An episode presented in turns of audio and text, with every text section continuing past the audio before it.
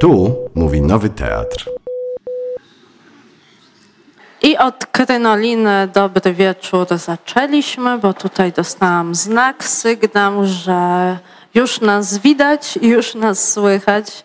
Dobry wieczór. Dobry wieczór. Tutaj jeszcze pani profesor i wielki pisarz e, dołączają w ostatnim momencie przed rozpoczęciem naszej rozmowy. E, nazywam się Magdalena Kicińska i mam ogromną przyjemność poprowadzić to spotkanie i ogromną przyjemność widzieć tutaj Państwa zgromadzonych, bo konkurencja dzisiaj dla bohaterki tego wieczoru jest spora, ale serce rośnie widząc Państwa tutaj. E, jesteśmy tutaj z powodu e, tej wspaniałej kobiety, Ruth Bader-Ginsburg, w towarzystwie wspaniałych kobiet, pani profesor Ewy Łętowskiej e, i wydawczyni tej książki Natalii Moskal. Ja napisałam wstęp, tak, dlatego ja tu jestem, się tak. podszywam. Ja już tutaj właśnie Nie wszystko chcę, chcę wyjaśnić, e, ale najpierw w kolejności wymienić ważne kobiety, bo tutaj poza tym, że pani profesor jest autorką wstępu, przedmowy, wprowadzenia do tej książki, to również kobiety tę książkę współtworzyły z panią sędzią Ruth Bader Ginsburg, pani Mary Hartnett i Wendy Williams. I również kobiety tę książkę przetłumaczyły. E, pani Anna Halberstadt i pani Anna Klingow... E, przepraszam, już tutaj emocje i język się plącze. Anna Klingofer, Szostakowska. Klinghofer, o właśnie, Szostakowska. E, przełożyła libretto pani Nina Wom i redaktorką prowadzącą tej książki była pani Kaja Katańska, więc same kobiety babiniec I jeszcze była, była e, pani Anna Frankowska, która udzieliła Ach, tak, konsultacji tak, w zakresie spraw związanych z praktycznym stosowaniem prawa przed sądami USA. Bardzo ważna postać w tej książce, pani mecenas Frankowska. I jeszcze tutaj pani mecenas Monika Stokowska, konsultacja prawnicza, więc kobiet tutaj bez liku, wokół kobiety, która um, która właśnie od czego zacząć? Od tego, że tak bardzo zapisała się w kulturze prawnej, w orzecznictwie Sądu Najwyższego, w popkulturze amerykańskiej, czy od tego, że na przestrzeni całej jej biografii wydarzyła się ogromna zmiana, której ona była i częścią, i beneficjentką. I przecierała szlaki, i też dzięki kobietom, które przetarły jej szlaki, mogła um, nie tylko podjąć studia prawnicze, ale rozwijać swoją karierę prawniczą i właśnie wpływać na, na amerykański system, na kulturę prawną, od której tutaj, e, zanim rozpoczęliśmy nasze spotkanie, trochę rozmawiałyśmy z niemałą ja zazdrością, a pani profesor wspomniała o tym balsamie na serce, bo czytając y, y, świeżo przed y, dwoma dniami fragmenty tej książki poświęcone niezawisłości sędziowskiej chociażby, jak refren powraca takie zdanie o tym, że społeczeństwo amerykańskie nie pozwoli. Społeczeństwo amerykańskie, jego kultura prawna stanowi bufor dzięki któremu pewne rzeczy nie są możliwe, takie, które niestety możliwe są w Polsce. I o tym balsamie też, o tej kulturze politycznej, o, o tym dziedzictwie, którego możemy pozazdrościć. Ja osobiście czytając e, książkę Ruth Bader Ginsburg bardzo zazdrościłam. Też dzisiaj będziemy rozmawiać. Ale chciałabym zacząć od najbardziej podstawowego tym sensie banalnego pytania o to, dlaczego dzisiaj, w czerwcu 2021 roku w Warszawie, czytać to, co napisała i to, co napisano o niej, e, sędzia Sądu Najwyższego Ruth Bader Ginsburg. Skąd też pomysł, żeby tę książkę w Polsce wydać? To wydawczyni pewnie tak. wie. może, może odpowiem. Ja kiedy kupowałam prawa do tej książki, to zupełnie nie wiedziałam, jak ukształtuje się y, sytuacja polityczna w Polsce. A kiedy to było? To było prawie trzy lata temu i jeszcze nie było tak źle. No niestety cały czas może być gorzej, jak się okazuje. U to, nas to, cały tak. czas może być gorzej. dokładnie. Od wczoraj wszyscy możemy już pakować manatki i jechać do Rzeszowa. Ale e, ja kupiłam te prawa prawie trzy lata temu i właśnie wtedy jeszcze nie myślałam nawet o tym, że będzie taka sytuacja, że wydarzy się październik, strajk i tak dalej. E, bardzo mnie natomiast zafascynowała postać Ruth Bader Ginsburg, dlatego że ona jest po prostu osobą tak nieszablonową i tak wspaniałą kobietą, którą mamy swój odpowiednik polski, pani profesor Ewi Łętowskiej, Notorious, Notorious Łętowska, e, ponieważ Ruth Bader Ginsburg miała taką ksywkę Notorious RBG. To po prostu e, ja jako misję naszego wydawnictwa Fejmat ustaliłam sobie, że będzie to wydawnictwo, które będzie mówiło o kobietach i będzie publikowało dla kobiet przede wszystkim i będą to kobiety, które zmotywują nas do działania. Nie tylko nas, kobiety, ale też i mężczyzn. I kiedy przeczytałam artykuł o Ruth Ginsburg, a wtedy byłam na studiach, to wiedziałam, że do czegoś tę postać muszę wykorzystać. I najbardziej zafascynowało mnie w niej właśnie to nieszablonowe podejście, które myślę, że y, pomogło mi też zdobyć. Może prawa do niektórych książek, które się u nas ukazują, a na pewno kontakt do pani profesor Łętowskiej, bo ja po prostu znalazłam maila do pani profesor w internecie i w życiu nie przyszłoby mi do głowy, żeby wyjść poza pudełeczko, pomyśleć out of the box y, i może po prostu nie znając nikogo, kto mógłby między nami pośredniczyć, zwrócić się do pani profesor o współpracę przy tej książce. I pani profesor, początkowo poproszona przeze mnie, aby napisać wstęp, Zgodziła się od razu fantastycznie. Bo ja tę książkę znałam, bo ja w angielsku ją miałam. Ależ oczywiście, pani profesor y, o, też świetnie zna po prostu samą postać. A następnie powiedziała, proszę pani, to, to, to i to jest źle. To trzeba poprawić. Nie, nie, nie, przepraszam bardzo. Ja trochę sprostuję. To jest tak. Jeżeli człowiek pisze, czy w ogóle ja lubię generalnie rzecz biorąc pracować w zespołach, również pisarsko, ale w ogóle generalnie mnie sprawia przyjemność. W związku z tym, jeżeli cokolwiek się robi, no to jest się w teamie. No więc tak. pani poprosiła o wstęp. Mnie rzeczywiście Ruth y, Bader Ginsburg interesowała, między innymi zresztą również dlatego, że ja pisałam o niej, bo pisałam do jednej księgi pamiątkowej w całą historię związaną z tym, że ona i drugi sędzia Sądu Najwyższego Stanów Zjednoczonych, mm, e, Scalia, e, są bohaterami opery, którą napisał niejaki pan Wong. W związku z tym ja o tym pisałam jako o pewnej ciekawostce, no więc wtedy musiałam się trochę naczytać, wtedy właśnie przeczytałam tę książkę. Ale jeżeli już człowiek w coś wchodzi i jest w jakimś teamie, no to lubi, żeby jakby to powiedzieć nie odstawało jedno od drugiego. Więc dlatego ja poprosiłam, żeby pani zechciała mi pokazać jeszcze tłumaczenie. Wtedy jak zobaczyłam tłumaczenie, to sobie pomyślałam, że nie byłoby źle, żeby ktoś to przejrzał. I wobec tego stąd to się wzięło, to akurat, te, a jeszcze, jeszcze Państwu się przyznam do czegoś. Ja się strasznie wstydziłam e, powiedzieć Pani o tym, że ja mam jakieś uwagi, bo myślę sobie tak, no, bo to jest takie wtedy, no, że mnie się nie podoba, że, że ja mm, jestem taka, no, obcesowa, ale z drugiej strony myślę sobie, tak wartościowa książka ładna książka, dobrze, starannie opracowana po angielsku, naprawdę niosąca wiele ciekawych rzeczy. Szkoda byłoby zepsuć jakimiś po prostu niedokładnościami. I muszę powiedzieć, i to jest komplement pod Pani adresem najzupełniej szczery. Wie Pani, ja się strasznie ucieszyłam, jak Pani powiedziała, że można tą książkę troszkę podredagować. A jeżeli pani mm, pyta, dlaczego w czerwcu, to dlatego, że to się przez to wszystko troszeczkę przeciągnęło. To się tak przeciągnęło, że książka miała się ukazać w grudniu zeszłego roku. Jesteśmy tutaj wszyscy w czerwcu, no i właśnie teraz y, jest premiera tej książki. Ale to pani profesor spadła nam naprawdę z nieba, bo ta książka zyskała tak wiele dzięki temu, że pani profesor zgodziła się ją zredagować, a potem zaangażowała jeszcze mecenas Frankowską, która notabene pracowała w tej samej kancelarii co mąż Ginsburg w, w Nowym Jorku że ta historia po prostu zatacza tak przepiękne koło i ten tekst ostatecznie jest po prostu dobry i dobrze się tak. czyta.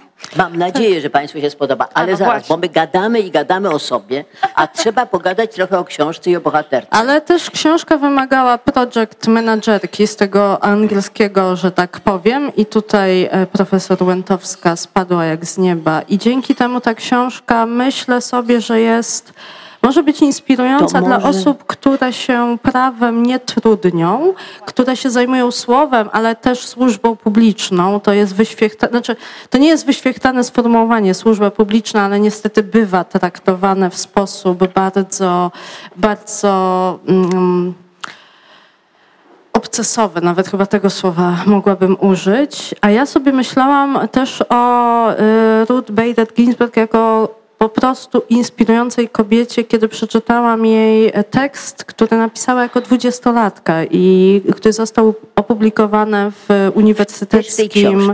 Jest, tutaj tak, e, zaczyna się, e, no prawie się od niego zaczyna ta książka, jeżeli mówimy o tekstach e, bohaterki tego, tego wieczoru. I to jest tekst, który ona napisała w listopadzie 53 roku właśnie jako dwudziestoletnia młoda kobieta, która dopiero wkracza na ścieżkę, która doprowadzi ją do Sądu Najwyższego. I czy pani profesor I Proszę państwa, ja chcę zwrócić państwa uwagę, bo to jest lata 53 rok.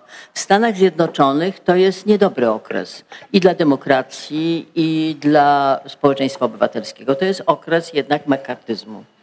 I w tym czasie e, e, Ginsburg pisze tekst, w którym przeciwstawia się ekscesywnemu podsłuchiwaniu obywateli, dlatego że znów tam e, wprowadzono, uznano e, konstytucyjność tego rodzaju zabiegów.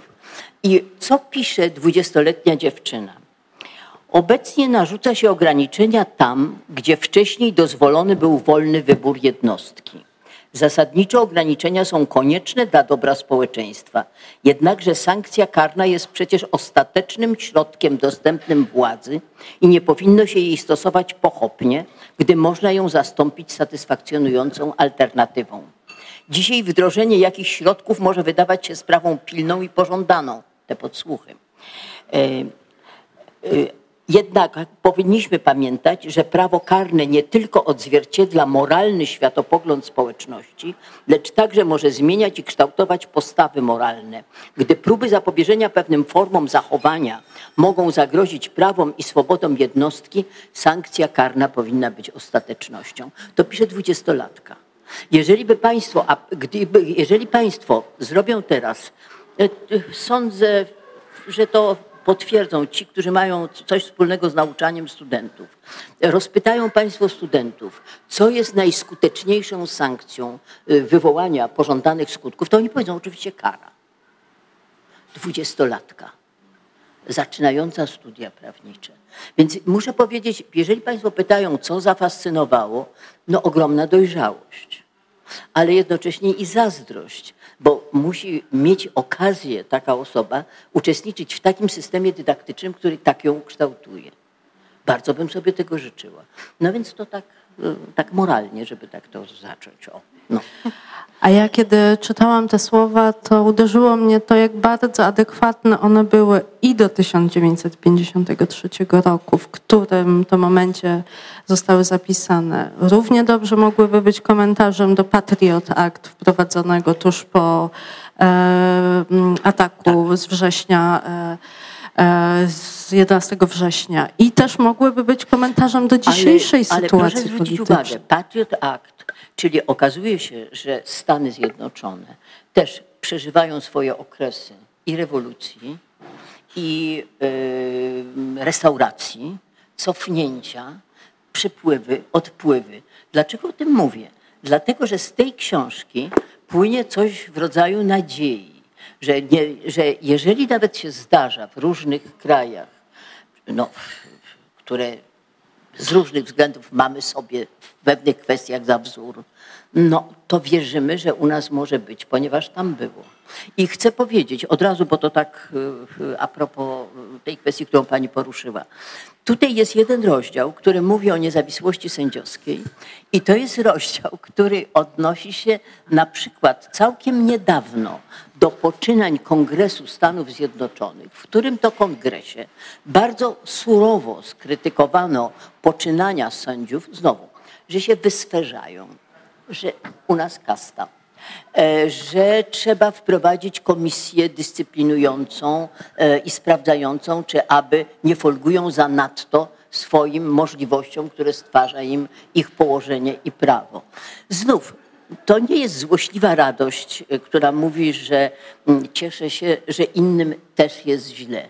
Nie, ale po prostu to wtedy nam daje właściwą perspektywę.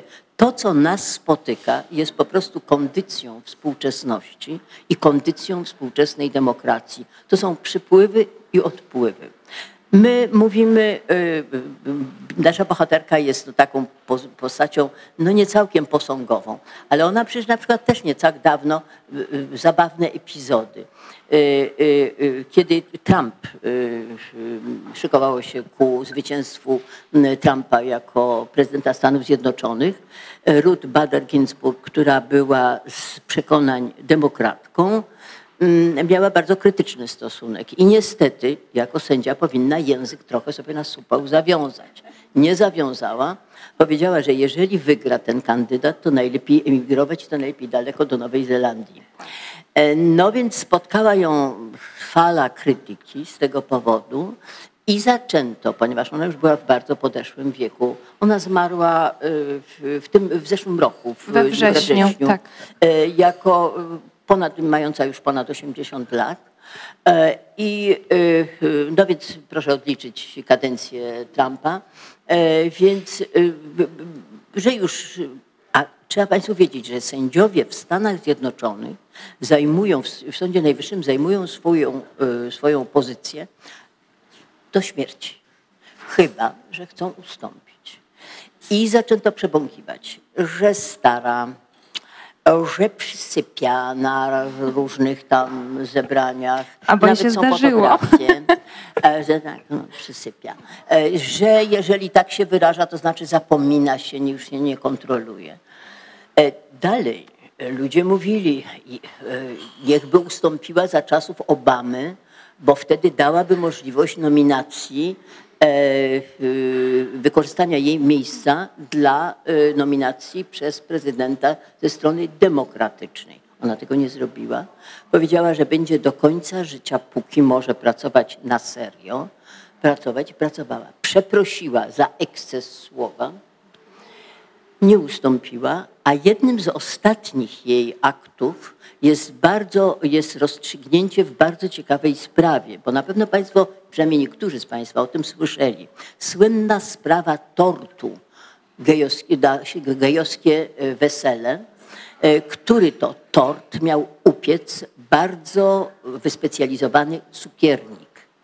No i ten cukiernik powiedział, że jeżeli to jest tort na gejowski ślub, to on tego nie upiecze, ponieważ jego, wykwit jego artyzmu będzie afirmował zachowania, których on z uwagi na swoje religijne przekonania nie popiera.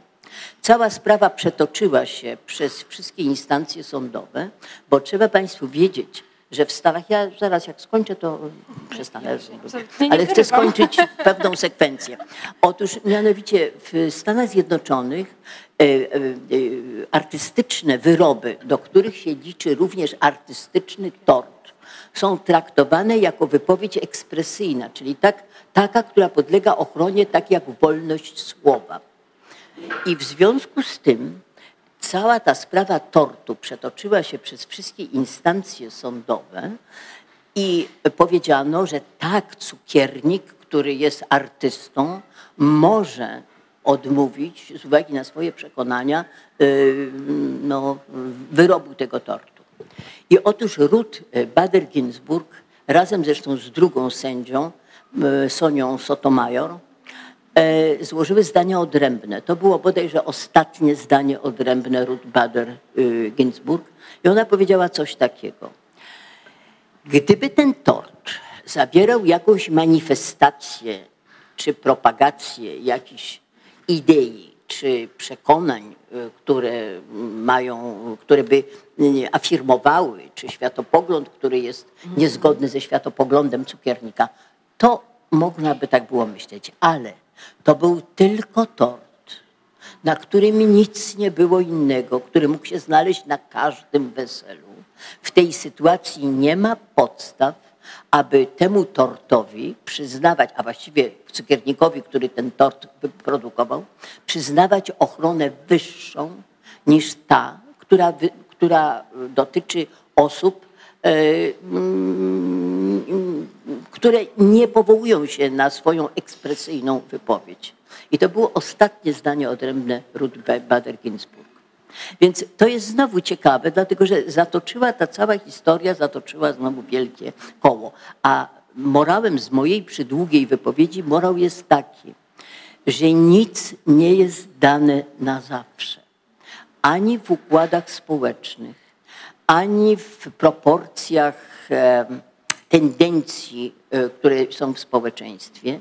I zawsze, jeżeli chodzi o demokrację, trzeba być czujnym i trzeba mieć tych, którzy będą mogli i będą w stanie wypowiedzieć się przynajmniej manifestacyjnie o tym, czego bronią. Skończyłam teraz proszę bardzo, proszę pytać panią wydawczynię. Ale jeszcze zanim panią e, wydawczynię zapytam, to chciałabym się zatrzymać przy samej kwestii zdania odrębnego i jego znaczenia. Dlaczego e, też czytając tę książkę, można z niej, ja przynajmniej w ramach tych moich zazdrości i E, i, ale też inspiracji. Byłam pełna, no chyba właśnie otuchy, chyba nawet, czytając o takim nieprzerwanym, nieprzerwanym procesie ucierania stanowisk i dochodzenia do kompromisu, a przynajmniej byciu w dialogu ze sobą w ramach składu sędziowskiego. Nie mówię tu tylko o przyjaźni z sędzią Skaliu, z którym różniło ich bardzo wiele. Łączyła między innymi e, miłość do, do opery, ale jeżeli chodzi o poglądy w bardzo wielu kwestiach różnili się. Natomiast e, celem było zbliżanie się do osiągnięcia wspólnego stanowiska. W wielu przypadkach, tych, które możemy postrzegać jako najbardziej kontrowersyjne, przynajmniej wrażliwe społecznie, do tego konsensusu nie udało konsensu, konsensu, proszę konsensu, pani, bardzo tak. proszę, konsensu. Konsensu nie udało się dojść, natomiast wtedy można było skorzystać z takiego prawa do wyrażenia i ogłoszenia zdania odrębnego. Y, od razu o zdaniach odrębnych. W Polsce sędzia, który się nie godzi y, ze zdaniem większości, może złożyć zdanie odrębne, ale nie w każdym sądzie tak bywa. Na przykład w znanym nam skądinąd w tej chwili Luksemburgu nie ma czegoś takiego. To zresztą tłumaczy, dlaczego te ich Luksemburga wyroki są dla nas takie trudne, bo oni muszą tak długo siedzieć, jak za przeproszeniem wybierający papieża kardynałowie na konklawę, aż wreszcie się na coś zgodzą. W związku z tym, jeżeli się tak długo uciera kompromis z natury rzeczy, on bywa kompromis jest, jest słaby, jest, nie, jest, nie, jest niewyrazisty wtedy, dlatego że jest osiągany na stosunkowo niskim szczeblu. Dlaczego się pisze zdanie odrębne? Proszę Państwa, sądzenie. Ja sądziłam w Trybunale Konstytucyjnym 9 lat i 3 lata sądziłam e, w sądzie, w Naczelnym Sądzie Administracyjnym. Otóż sądzenie jest sztuką zespołową. To nie jest łatwe, dlatego że e, po pierwsze, jeżeli jest się w sądzie, w którym są silne osobowości, a bywają, e, jeżeli ma się wyraziste poglądy, to trzeba, sądząc, jakoś się zgodzić i ustąpić ze swojego. Dlatego, że samo pisanie separatów dla czystej demonstracji jest działaniem pustym, próżnym, nie mającym sensu. Separatum jest pisane po coś. Separatum to jest non possumus. I teraz, dla, dlaczego się separatum pisze? Tu jest bardzo ciekawa, y, relacjonuje, y, bo Ruth Bader-Ginsburg opisuje y, w ogóle całą, ja bym powiedziała, filozofię składania zdań odrębnych, również historycznie. I powiada, że w Stanach Zjednoczonych był na przykład bardzo wybitny sędzia Harlan, który pisywał separata, ale ich nie ogłaszał. U niego separata przygotowane, gotowe, służyły jako element demonstracji, argumentacji w kontaktach e, z całym składem sędziowskim, element dyskusji. Czyli on robił, miał gotowe, ale w końcu nie ogłaszał. Jest, jak, jest jakaś strategia. Separata są czasami elementem, i to są te najszlachetniejsze, kiedy mm, e, ten, kto, separa, kto się separatuje, wierzy głęboko w to, że jego zdanie jest, jakby to powiedzieć, błyskiem przyszłości. To znaczy uważa, że się wszyscy mylą tak głęboko i tak zasadniczo, że chce zademonstrować, że zobaczycie, jeszcze przyjdzie właściwy czas na to, kiedy inaczej spojrzycie na niektóre sprawy. Bardzo często u, Ruth y, Bader-Ginsburg był właśnie ten element, dlatego że ona była bardzo mocno zaangażowana e, w mm, promocję równości, tylko bardzo szczególnie rozumianej, to znaczy równości takiej, która wyrównuje wszystkie szanse wszystkich y, y, tych, których mainstream stara się y, wyeliminować. A separatum pisze się czasami jest wyrazem czystej próżności. Ja też takie widziałam separata ale to nie jest dobry. Jest kilka, nie będę oczywiście tego wszystkiego, bo to Państwa może mnie interesuje, jeżeli ktoś chce, niech przeczyta, dlatego że tam to wszystko jest w tej książce opisane. Bardzo jest to ciekawe i głębokie i muszę powiedzieć, bardzo jest pouczające przede wszystkim, jeżeli człowiek to czyta. E, ja myślę, że separatum jest. A, jeszcze bardzo jedna ważna rzecz. E, e, Ruth Bader-Ginsburg, pytana o charakterystykę właściwie co ją uformowało, ona bardzo ciepło i ładnie mówi o swoich rodzicach, o swojej matce i mówi, że matka jej dała radę być damą. Cokolwiek by to miało znaczyć, ale u niej znaczyło jedno. Nie stawiaj spraw, bądź twarda w poglądach, ale nie stawiaj sprawy na ostrzu noża. Staraj się nie ranić, tylko staraj się przepraszam, nie, to jest niedobre słowo w tym wypadku, dogadać, ale spraw, staraj się, staraj się wy, wy, wypracować wspólne rozwiązanie. To zresztą była przyczyna tego, że y, Sąd Najwyższy Stanów Zjednoczonych, który przecież naprawdę ma bardzo bujne osobowości i bardzo, y, wszyscy cytują przyjaźń Ginsburg i Scalia. Rzeczywiście, to jest bardzo barwna, y, barwny duet, ale to jest trudno. Przecież weźmy państwo, weźcie Państwo w sytuację, w której my w tej chwili jesteśmy. Jak trudno się dogadywać z kimś poza naszej bańki. Wedle mnie to jest bardzo w dużym stopniu kwestia formy. Przede wszystkim forma służy do tego, aby nie ranić innych. Być damą, tak jak opowiada y, Ruth y, Bader-Ginsburg, to chyba przede wszystkim jest to nie znaczy, żeby być jak chorągiewka na wietrze i, i dostosować się do powiewu no, sytuacji, ale, popro, ale żeby y, umieć to przedstawić, to co się chce przedstawić w odpowiedni sposób. Ja muszę powiedzieć, że to jest ogromna sztuka, żeby to coś takiego zrobić. Wiecie Państwo, ja pamiętam, jak czytałam przygody Tomka Sawyera, Marka Twena, ja zawsze byłam pod wrażeniem historii, jak e, e, Tomek Sawyer pięknie załatwił sobie zwolnienie od obowiązku karnego malowania płotu, dlatego że w odpowiedni sposób umiał przedstawić swoim kolegom szkolnym zalety tego rodzaju pracy. Otóż trochę, gdy idzie o Ginsburg i jej opis e, różnego rodzaju zmagań, coś mi to przypominało. Podobnie jak chyba też o tym jest rada, której udzielono jej tuż przed zamąż pójściem, o tym, który zresztą też, też powtarza, że w dobrym małżeństwie, ja myślę, że w dobrej relacji poza małżeństwo też mogłabym chyba to, to rozciągnąć. Czasami Warto pewnych rzeczy nie widzieć, warto pewnych rzeczy nie słyszeć, nie dlatego, żeby trwać w jakimś samooszukiwaniu, tylko żeby z umiarem podchodzić do rzeczy i do, do, tego, do tych walki, do tych sporów, które warto podejmować i do tych, które być może głośno nie wymagają komentarza. No i przecież Ginsburg dostała od swojej teściowej jako prezent ślubny między innymi zatyczki do uszu właśnie. Ale proszę Państwa, to jest bardzo dobra. Zawsze mi w tej, pani powiedziała w tej chwili rada prywatna, a mnie przychodzą dwie, dwie opowieści. E, prezydenta Francji, który mówił coś o sytuacjach, w których ktoś nie skorzystał z tego, kiedy mógł siedzieć cicho.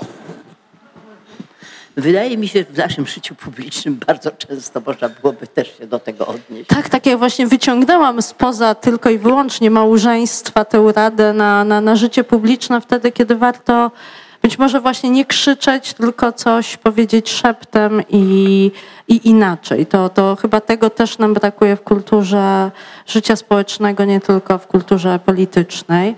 Ale chciałabym y, na moment powrócić do, mm, do kwestii niezawisłości sędziowskiej, bo też e, e, czytając zaznaczałam sobie fragmenty, które jako żywo można byłoby i do polskiej sytuacji e, dziś, e, tu i teraz odnieść.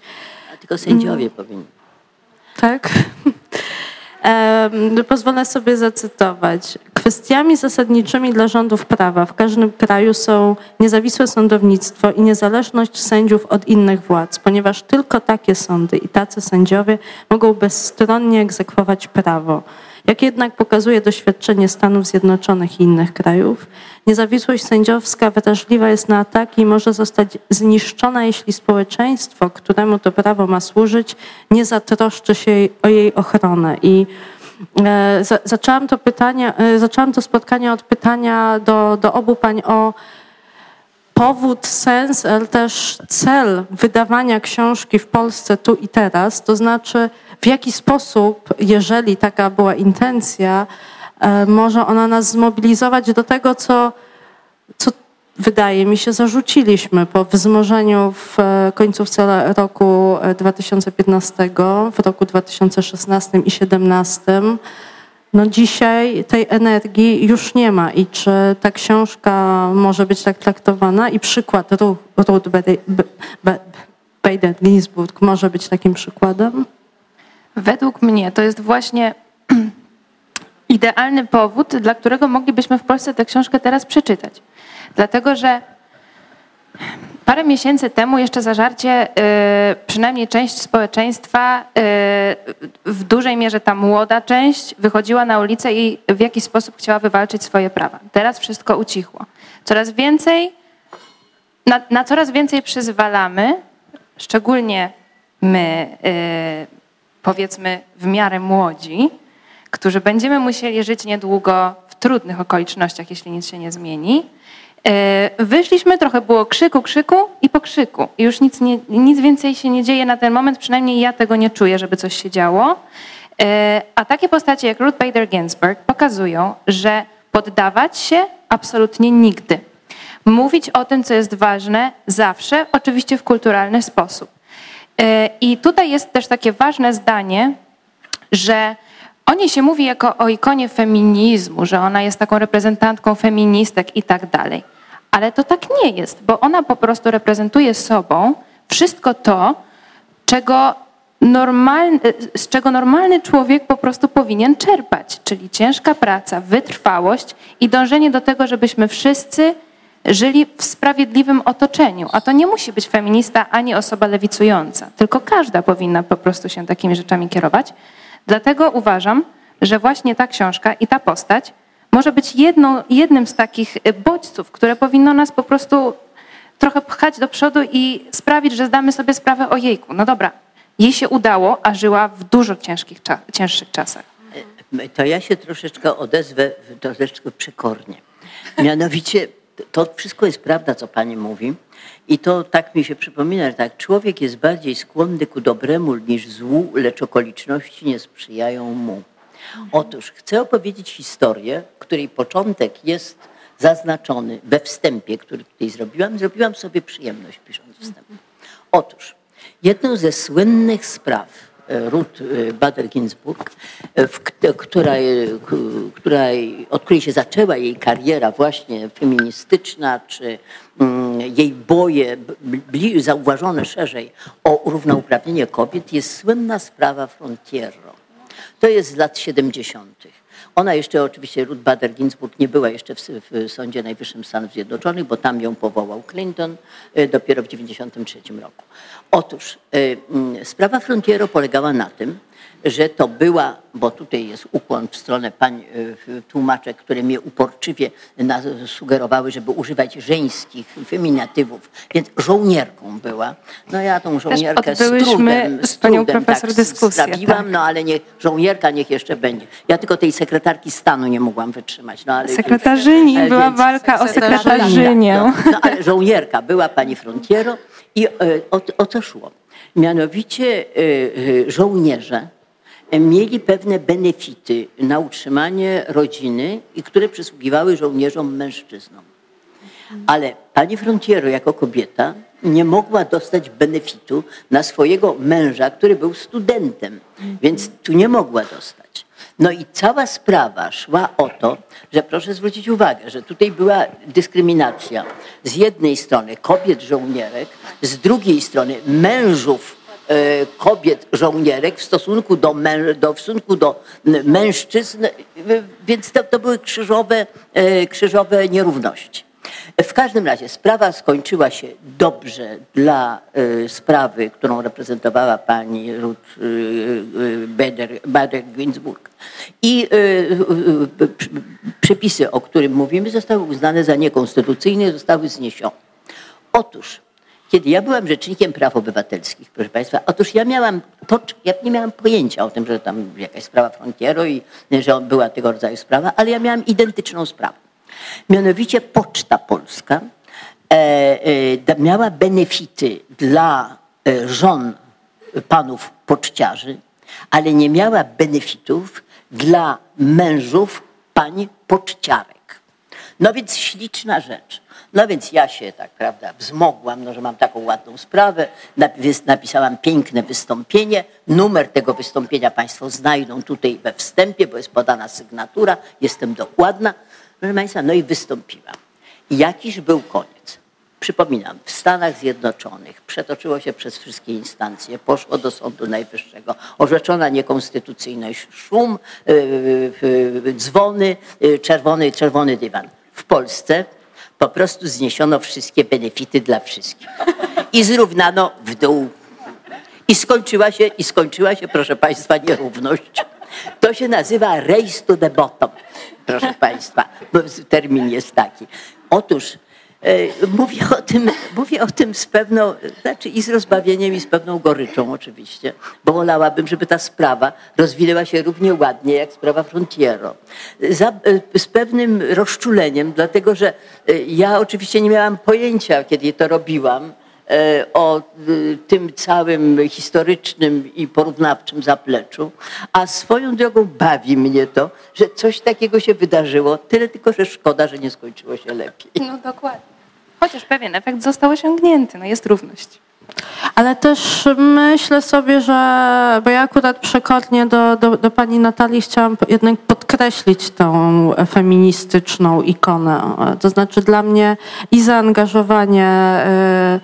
Bohaterki książki w e, proces równości, ale też walkę z tym, co, o czym wspomina pani profesor w, w swoim wstępie, czyli z takim paternalizmem, takim uznaniem, że prawodawca wie lepiej, co dla kobiet, tudzież na przykład dla partnerów żołnierek jest lepsze, ale też jej zaangażowanie czy też y, wydaje mi się, że świadoma gra ze swoim wizerunkiem i z wykorzystaniem tego wizerunku dla upowszechnienia pewnych idei, pewnych wydarzeń, pewnych postulatów była na wskroś feministyczna.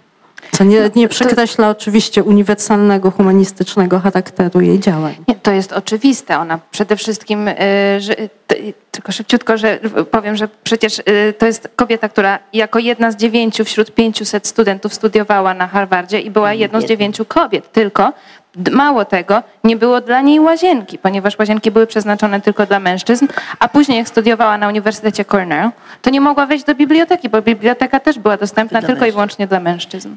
Ale ja może dodam tutaj jeszcze, akurat siedzimy na sali, prawda, że jesteśmy trochę zamaskowani, więc nie widzimy, ale na sali jest osoba, która zrobiła bardzo wiele dla właściwego rozumienia sprawy równouprawnienia kobiet. Ja mam na myśli panią profesor Monikę Pułatek.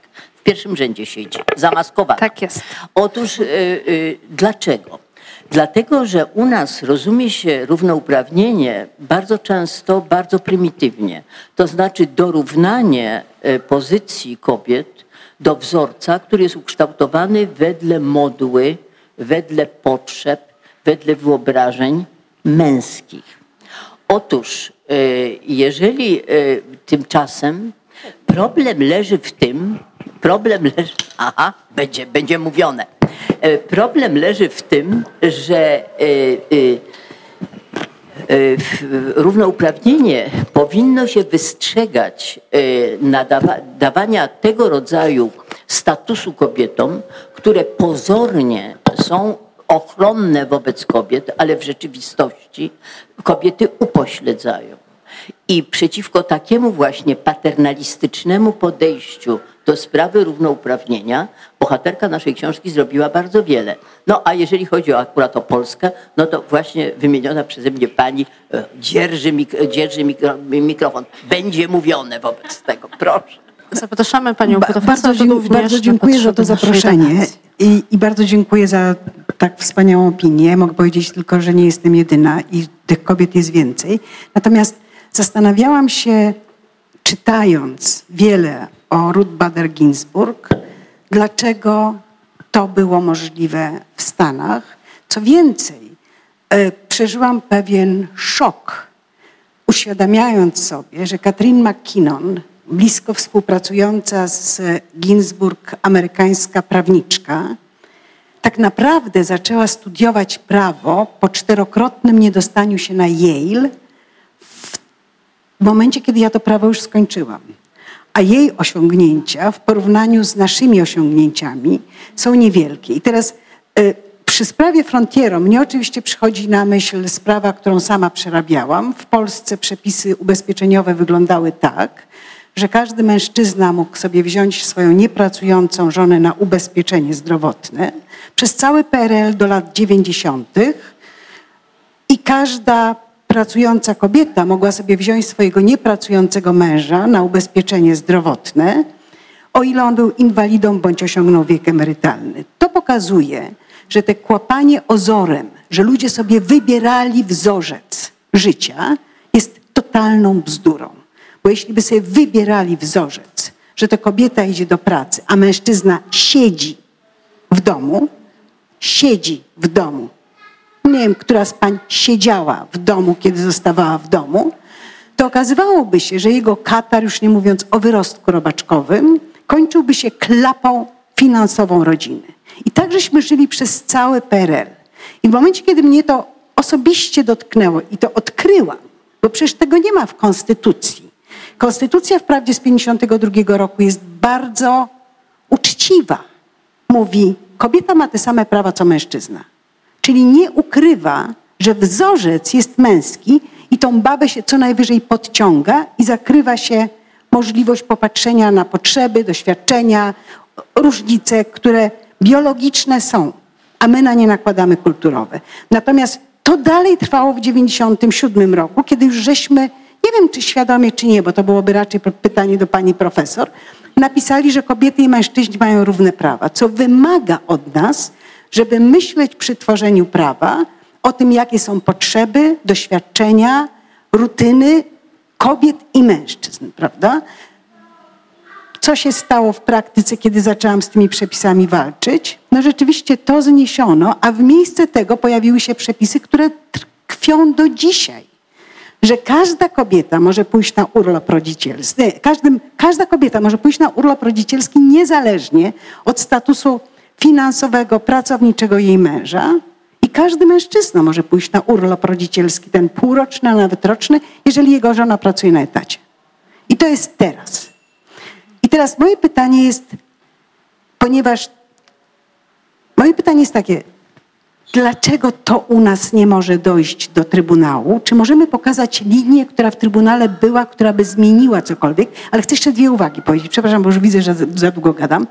Bo oczywiście jeden z powodów, dla którego u nas tak jest, to jest pani zdanie. To zapieranie się, że Ginsburg nie jest feministką i nie jest lewicową. Jest feministką. Tak, tak, tak, że nie trzeba być feministką. Trzeba być feministką, proszę pani. Trzeba być osobą lewicową, żeby zacząć inaczej myśleć. I druga uwaga.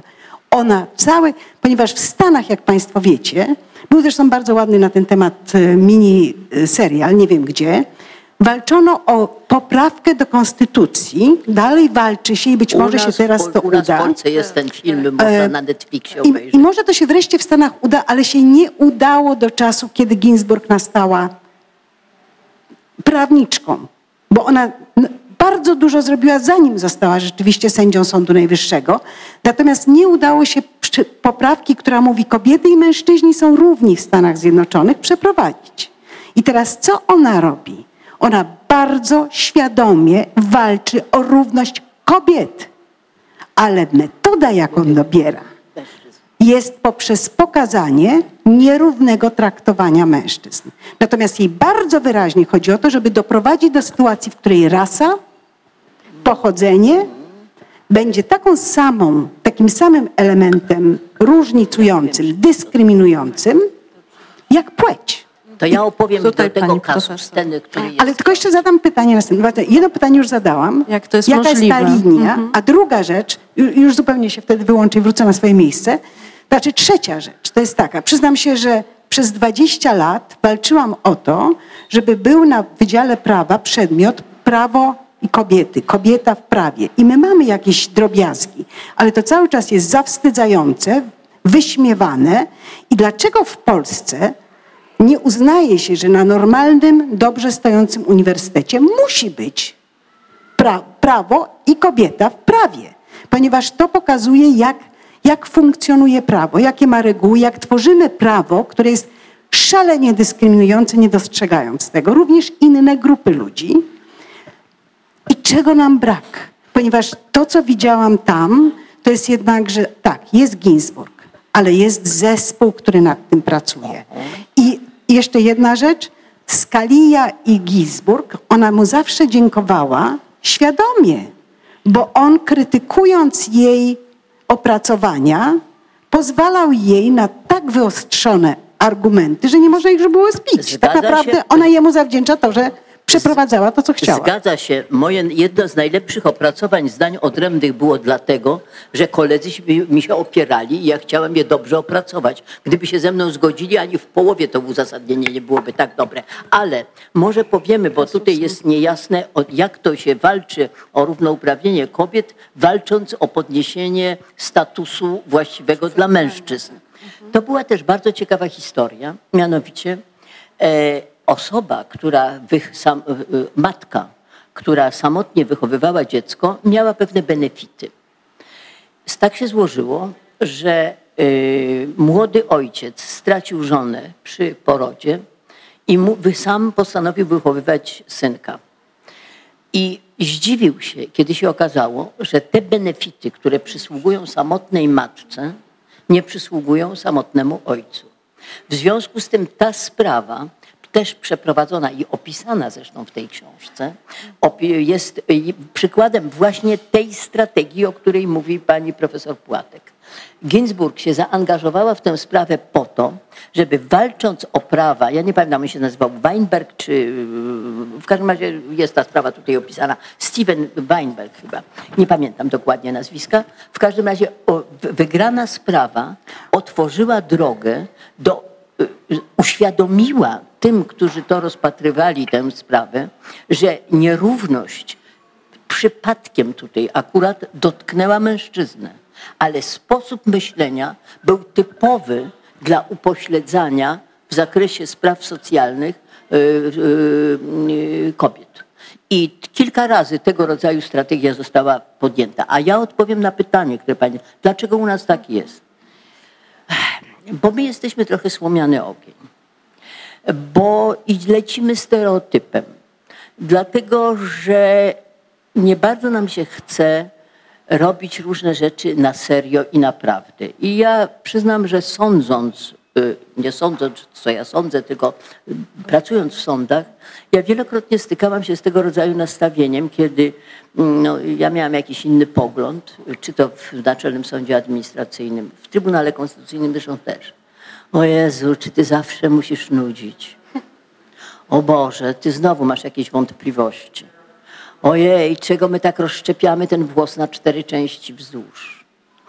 Ale znowu, co ciekawe, e, w czasie, kiedy ja sądziłam w Trybunale Konstytucyjnym, tam się znalazła sprawa e, wieku emerytalnego kobiet. To był okres, kiedy do Trybunału trafiła jako niekonstytucyjne zrównanie wieku emerytalnego kobiet i mężczyzn. I Trybunał Konstytucyjny, w którym i ja wtedy zasiadałam, uznał niekonstytucyjność tego zrównania to był wyraźny, to była wyraźny odwrót od y, tendencji światowej. Bardzo charakterystyczne, separatowały się same kobiety. Ja w tym gronie też. Dlatego, że efektem tego właśnie rozwiązania jest to, co w tej chwili o czym czytamy, że emerytury kobiet są znacząco niższe niż emerytury mężczyzn. I to jest trwałe upośledzenie, proszę Państwa, z którego się nie wyjdzie szybko. To jest właśnie kwestia krótkowzroczności. A ja pamiętam, no tutaj mi wybaczą Państwo ci, którym w pewnej mierze, do, czy ja zdradzam tajemnicę pokoju narad? Nie, no bo to tak się dyskutowało. Ja pamiętam, że ciągle trzeba było kolegom tłumaczyć, że oczekiwanie, że kobiety Dlatego powinny mieć wcześniejszy wiek emerytalny, że ich powinnością i oczekiwaniem społecznym jest to, że zajmą się seniorami, jest głęboko, ale to głęboko upośledzające. Nie dlatego, żeby ktokolwiek kwestionował powinność moralną tego rodzaju zajęcia się, jeżeli taka sytuacja przyjdzie, ale powinność, jakby to powiedzieć, w kalkulowanej strategii państwowej, która czyni kobiety odpowiedzialnym za los y, y, starszego pokolenia. I ja muszę powiedzieć, że to było odczuwalne na, w czasie narad, w czasie dyskusji. Niezrozumienie. Po prostu, proszę pani, oni nie rozumieją. Dlatego, że jest zupełnie co innego powiedzieć coś i słyszeć, że ktoś coś mówi, a jest zupełnie co innego internalizować tak zwane, słuchać ze zrozumieniem. I po prostu za mało u nas na serio traktowanych rozmów. Za mało na serio, a nie rytualnie prowadzonych dyskusji. Ja muszę powiedzieć, ja nie cierpię na przykład zebrań tak zwanych, tych, których akademia jest, mam na myśli w ogóle, no, życie naukowe jest pełne i które są organizowane wyłącznie w celach rytualnych. Ja tego nie cierpię, bo one są nie na serio. I one dotyczą różnych spraw. I tych, o których Pani mówi też. A ja jeszcze, jeśli mogę dodać, to chyba e, pozwalając sobie tylko w ułamku odpowiadać na pytanie profesor Płatek, że to, czego brakuje, a czego przykładem jest ta biografia, ta biografia to znaczy książka, ale ta biografia to znaczy historia życia E, sędzi Ginsburg to jest nie tylko słuchanie ze zrozumieniem, ale też różnorodność. To znaczy to, co ona, ona wniosła, tak samo jak to, co wnosi y, sędzia e, Sotomayor, czyli chociażby doświadczenie tego bruklińskiego wychowania tygla, publicznej edukacji, też tych zmagań, czyli to, co było wdrukowane w jej kobiece doświadczenie, w jej y, doświadczenie bycia mm, Żydówką, w jej doświadczenie wczesnej straty matki itd., tak itd., tak to jak sobie patrzę na, na składy sędziowskie, ale na składy redakcji, na składy decyzyjne, y, składy y, ciał rządzących w różnych, w różnych miejscach w naszym kraju, to to słuchanie ze zrozumieniem, bez empatii, a bez zróżnicowania doświadczenia jest, jest niemożliwe, więc tutaj chyba mówimy wspólnym głosem. O... Trzeba ludzi odśmiać teraz. Tak? No tak, oczywiście. E, proszę Państwa, teraz, bo trochę było za poważnie i na smutno, to może teraz trochę na wesoło. Ja może przeczytam fragment z tej książki, e, nieduży, taka jedna strona, który jest, opisuje, jak sekretarka męża pani e, Ruth e, Bader-Ginsburg pod wpływem przepisywania prac e, małżonki swojego pryncypała stała się prawdziwą feministką nie tylko z przekonań, ale i z zachowania. To bardzo ładna historia, proszę Państwa.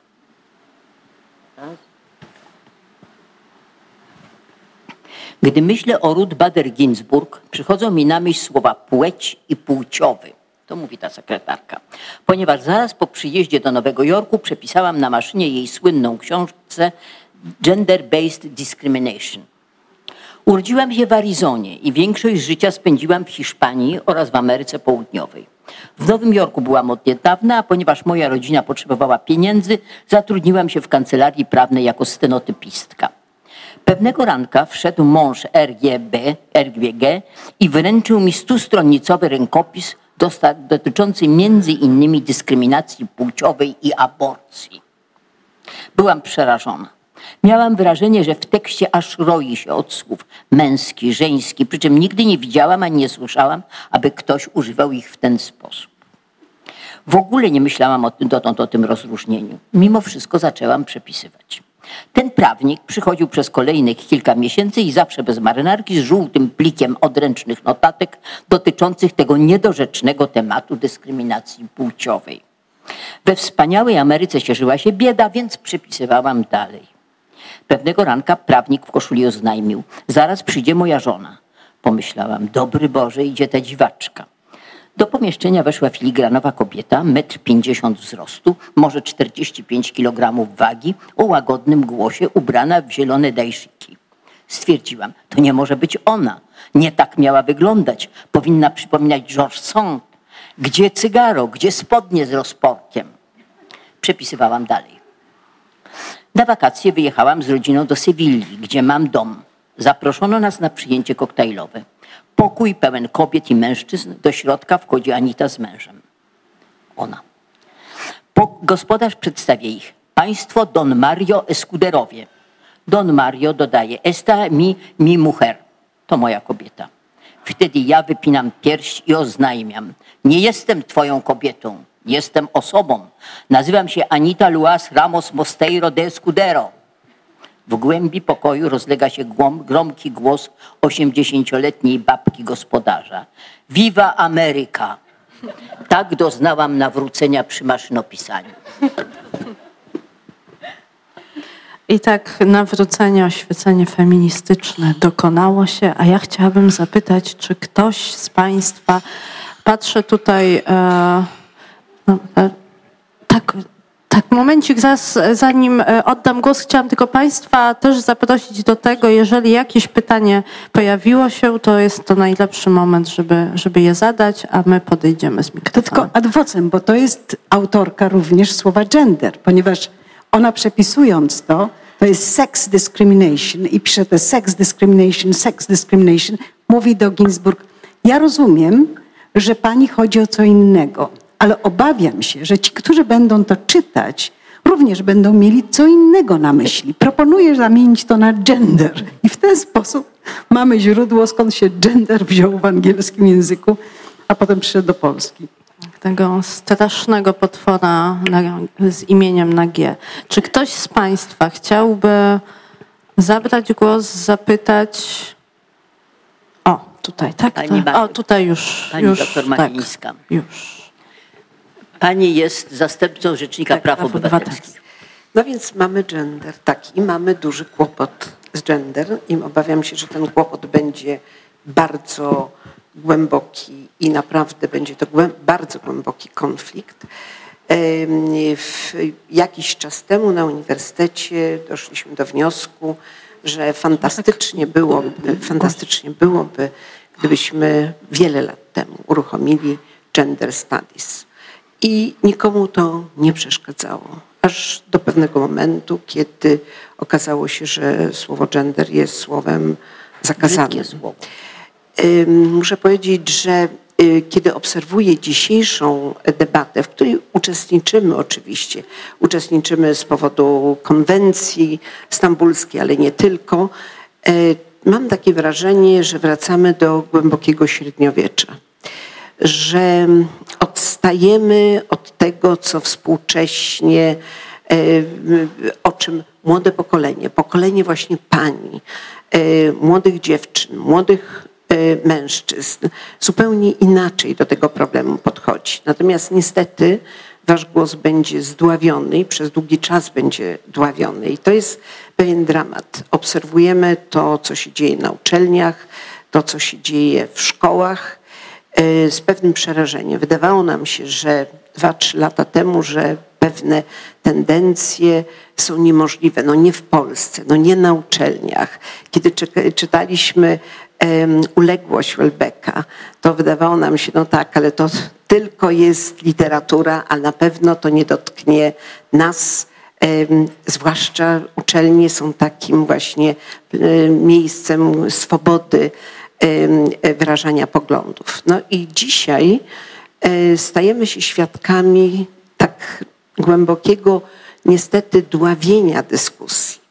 E, czegoś takiego, co zastanawiam się, czy e, poddamy się temu, czy jednak uczelnie się obronią, czy szkoły się obronią.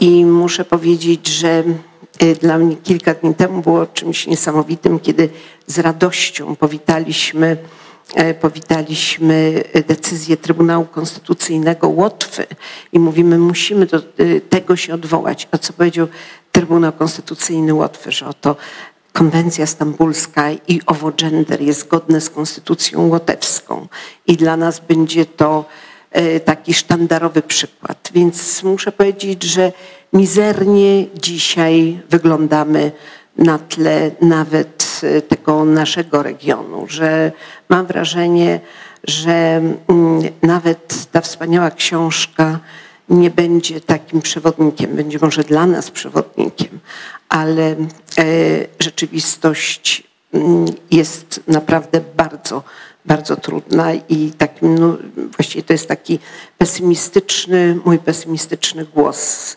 że w sprawach równości kobiet, mężczyzn.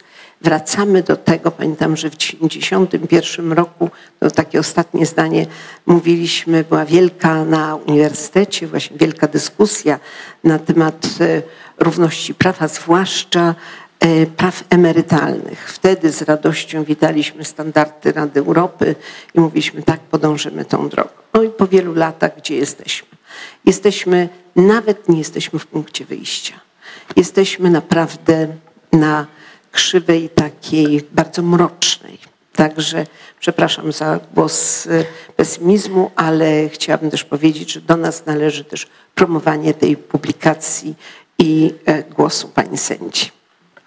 Co jest, jeszcze tylko dodam, co, to co pani doktor powiedziała jest też trochę paradoksalne w kontekście tego, gdzie tak naprawdę po raz pierwszy usłyszałam o Ruth Bader Ginsburg i postaciach podobnych do niej, bo był to mój uniwersytet. A gdzie pani studiowała? Studiowałam na UW, studiowałam filologię angielską i muszę powiedzieć, że kiedy ja byłam na studiach, zarówno licencjackich, jak i magisterskich, był to kierunek i środowisko niezwykle lewicujące. W jakich latach? Gdzie pani była dyplom? Teraz muszę, teraz muszę zdradzić. Dobra, dobra. Poszłam na studia w 2012. No, da no, no to tak, jeszcze, tak. jeszcze. I, i, I, gdyby nie moje studia, bym nigdy się też e, prawdopodobnie aż tak nie zainteresowała w ogóle literaturą e, feministyczną, bo wybierałam takie kursy, które skupiały się na literaturze albo feministycznej, albo afroamerykańskiej, dlatego że czułam, że mnie to interesuje, dlatego że profesorowie pokazywali tę literaturę w taki sposób, że ona była interesująca i można było ją też rozumieć poprzez to w jakim środowisku. Kontekst. Tak, tak, w szerszym kontekście. A teraz właśnie to, co pani, e, pani doktor mówi, no niestety. Ja, ja nie wiem, jakby dziś wyglądał ten mój wydział i czy w ogóle profesorowie tam Boże, jeszcze są. jakiego dobrego ja mam pesla. no właśnie. Ale też y, może ku pokrzepieniu, chociaż, y, chociaż w drobnym stopniu ta książka, bo do niej można wracać, należy wracać chyba w tych chwilach mroku, tutaj odwołując się do, do innej autorki, o tej, e, która do poszukiwania nadziei w mroku nas nieustająco e, zachęca, bo tak jak mówiła pani profesor Łętowska na samym początku, to jest też historia sędzi Ruth Bader Ginsburg i też historia jej E, udziału w tym, co, co stanowi o kulturze e, prawnej i, i, i co jest jej dziedzictwem.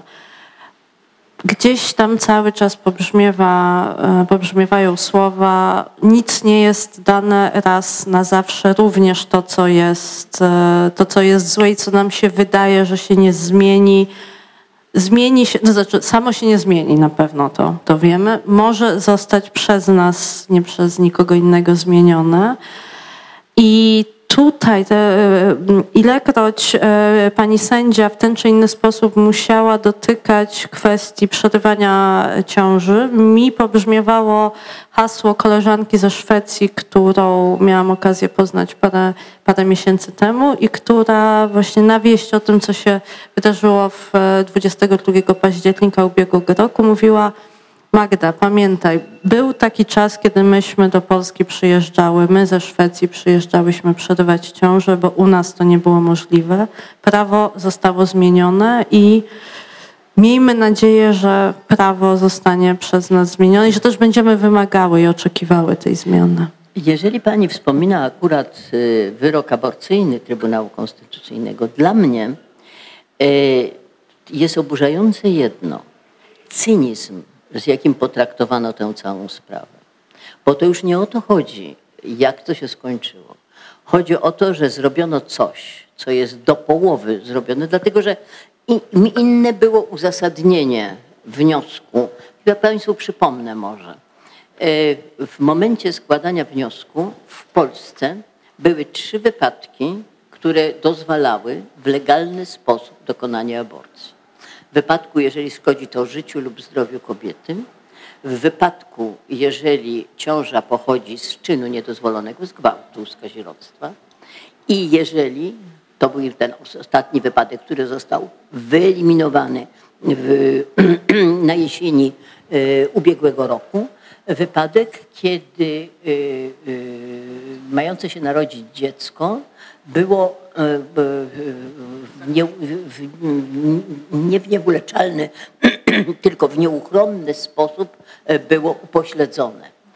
Problem polegał na tym, że zwolennicy e, strategii pro-life oponowali przeciwko temu, że ten ostatni wypadek obejmował sobą również wypadki E, e, trisomii, to znaczy sytuacji, w której e, mające się narodzić dziecko było obciążone zespołem Downa.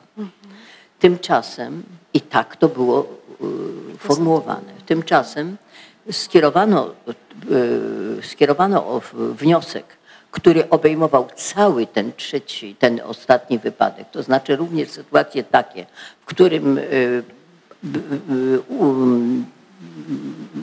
w którym dochodziło do e, ciąży patologicznej w całej rozciągłości, niezależnie od tego, jaki, jaki to był, jaka to była patologia, co zmuszało kobiety w tej chwili do urodzenia dziecka właściwie no, niezdolnego do, no, z tymi wszystkimi okropnymi okaleczeniami, o których była mowa, nie chcę mnożyć w tej chwili tych opisów, ale proszę Państwa, jeszcze coś jest, cynizm polega na czym? Orzeczenie w swojej warstwie werbalnej jest tak sformułowane, że nie tylko obejmuje sobą kondemnację tego wypadku, który został zaskarżony i został wyeliminowany, ale potencjalnie również uznaje za niekonstytucyjny wypadek, e, kiedy ciąża pochodzi z czynu niedozwolonego, czyli z gwałtu i z kazirodztwa. I to jest jeszcze ten miecz Damoklesa, który w tej chwili wisi w społeczeństwie, ponieważ to jest niewysłowione oficjalnie, tylko to jest dokonywane metodą albo faktów dokonanych, albo metodą nieumiejętnego posługiwania się językiem przez tych, którzy formułują, formułowali orzeczenie. Być może, ja nie wykluczam, ja nie wiem. Ja uważam za głęboko nieodpowiedzialny i głęboko oburzające tego rodzaju przedmiotowe traktowanie ja przepraszam, bo to jest bardzo już poważna rzecz i w tej chwili wybrzmiał taki akcent. Ja chciałam zakończyć na wesoło, dlatego przeczytałam ten fragment z książki, żeby było wesoło, a jakoś tak nam jakoś samo wyszło w tej chwili przy tych odpowiedziach, wyszło na bardzo smutno. Może nie znaczy smutno, bo smutne są okoliczności, ale to w takim razie ja chciałabym, żebyśmy może spróbowały wyjść może z, tego, z, z, tego spotkania konstruktywnie, to znaczy... Może, to może ktoś coś chce powiedzieć konstruktywnie. Może ktoś ma odpowiedź na pytanie, o, o, o, co w duchu... O, tutaj pani... Jakubowska-Branicka, socjolog. O. Pani da, pani Nie, tutaj już jest. O, dziękuję. Y, y, no ja być może konstruktywnie, ale na pewno nie bardziej optymistycznie. Zgadzając się ze wszystkim, co zostało tutaj powiedziane, chciałabym jednak przypomnieć, że sami jako społeczeństwo wybraliśmy sobie tę władzę. Ja pamiętam w 2007 roku, całe życie pracuję na uniwersytecie. Studenci z Erasmusa przyjeżdżali po to, żeby wziąć udział w głosowaniu, prawda, żeby PiS po dwóch latach nie wygrał ponownie. Przez ostatnie lata od studentów uniwersytetu, a mam wykłady ogólnouniwersyteckie, to tak na ogół słyszałam, że właściwie polityka to ich nie interesuje i w ogóle. Więc ja na co odpowiadałam twardo, że w pewnym momencie polityka zainteresuje się państwem. No i się zainteresowała. Y, y, no i teraz rzeczywiście ja wykładam takie przedmioty jak prawa człowieka, właśnie teoria demokracji liberalnej, o tego typu. Y, no i oni tak teraz przychodzą, młodzi ludzie właśnie, pani profesor, to, to może nam pani wytłumaczy, o co właściwie chodzi z tymi prawami człowieka. No ja rozumiem, że są ogromne zaniedbania, prawda, w szkole. I ja, żeby przy pomocy chwalebnej pani profesor Machińskiej, wielkie studia podyplomowe na Ksawerów 13 za y, grant z Rady Europy. Nie udało nam się nigdy tego wprowadzić do szkół, y, no bo było za drogo. No ale teraz proszę Państwa, i to mówię do pań, które są przedstawicielkami młodego pokolenia. Jest taka instytucja jak wybory. Taka władza, jak jest społeczeństwo. Proszę pamiętać o tym, że te posunięcia władzy, które my krytykujemy w tej chwili, Y, cieszą się ogromnym uznaniem ze strony ogromnej części społeczeństwa. Więc to nie jest tylko tak, że o tutaj prawda ta zła władza, tutaj proszę na, y, na życzenie. Także y, czego ja bym oczekiwała i gdzie ta nuta optymizmu? No może w tym, że zamiast, no właśnie, pani profesor wczoraj mówiła o tych bańkach, ja ciągle piszę o tych bańkach, w których zamykamy się, zapominając o tym, że, że tego typu książki, tego typu przekaz intelektualny dociera do bardzo wąskie, wąskiego grona ludzi i to do tych przekonanych. Natomiast oczywiście już nie dociera do tych nieprzekonanych.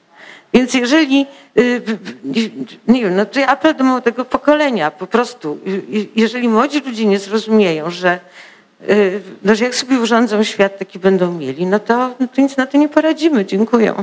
No nie było to optymistyczne. Nie. To szukamy konstruktywnego przesłania w duchu Ruth Bader Ginsburg albo i łamane w duchu Łętowskiej, pani profesor. Co my o, mamy ja zrobić? Jestem, ja jestem realistka, raczej nie optymistka, ale no taka pragmatyczna. O, mhm. o tam jest głos jakiś. Czy może tutaj optymizm? O, Włodzimierz Albin, dzień dobry. Pan Albin, wydawca. Czy mnie słychać?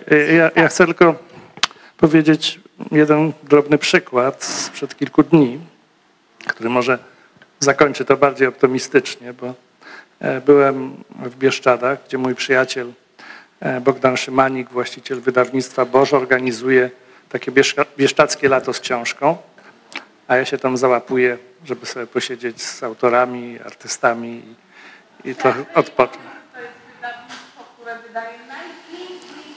Przekażę. W każdym razie e, tam były spotkania z autorami, dosyć liczne i, i ponieważ ich nie było przez ostatnie półtora roku, więc e, no, było tłumnie w bibliotece w Przemyślu.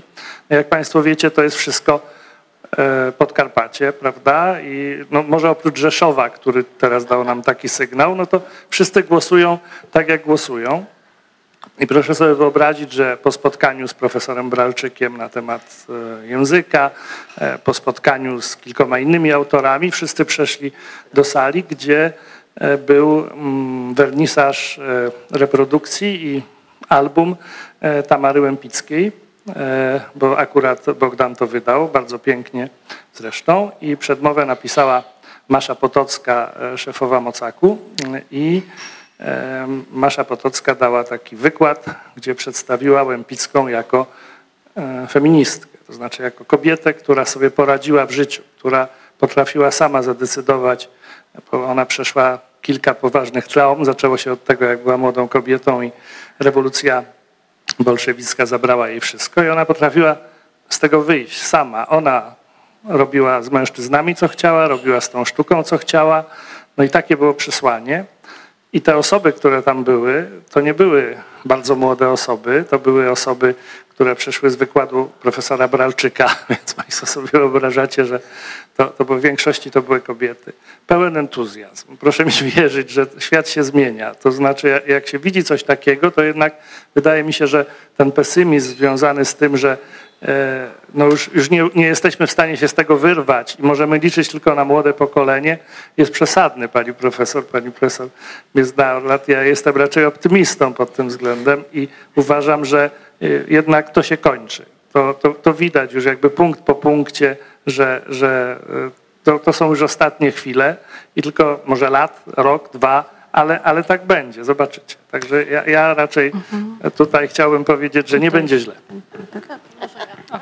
Ja tutaj pani Płatek, profesor. Przepraszam, miałam nie mówić, ale ponieważ państwo tak strasznie w minorowych tonach są, to ja chcę uświadomić, że no nie przez przypadek zaprosiliście panie, e, panią profesor Ewę Łętowską, która jednak będąc pierwszą rzecznik praw obywatelskich w kraju stworzyła urząd, który do dzisiejszego dnia ma ogromne znaczenie. I nie wiem, czy nam się go uda utrzymać w takiej formie, ale który zrobił bardzo dużo, robi bardzo dużo, a pani profesor osobiście jest odpowiedzialna za to, że żeśmy zrozumieli, co to jest praworządność.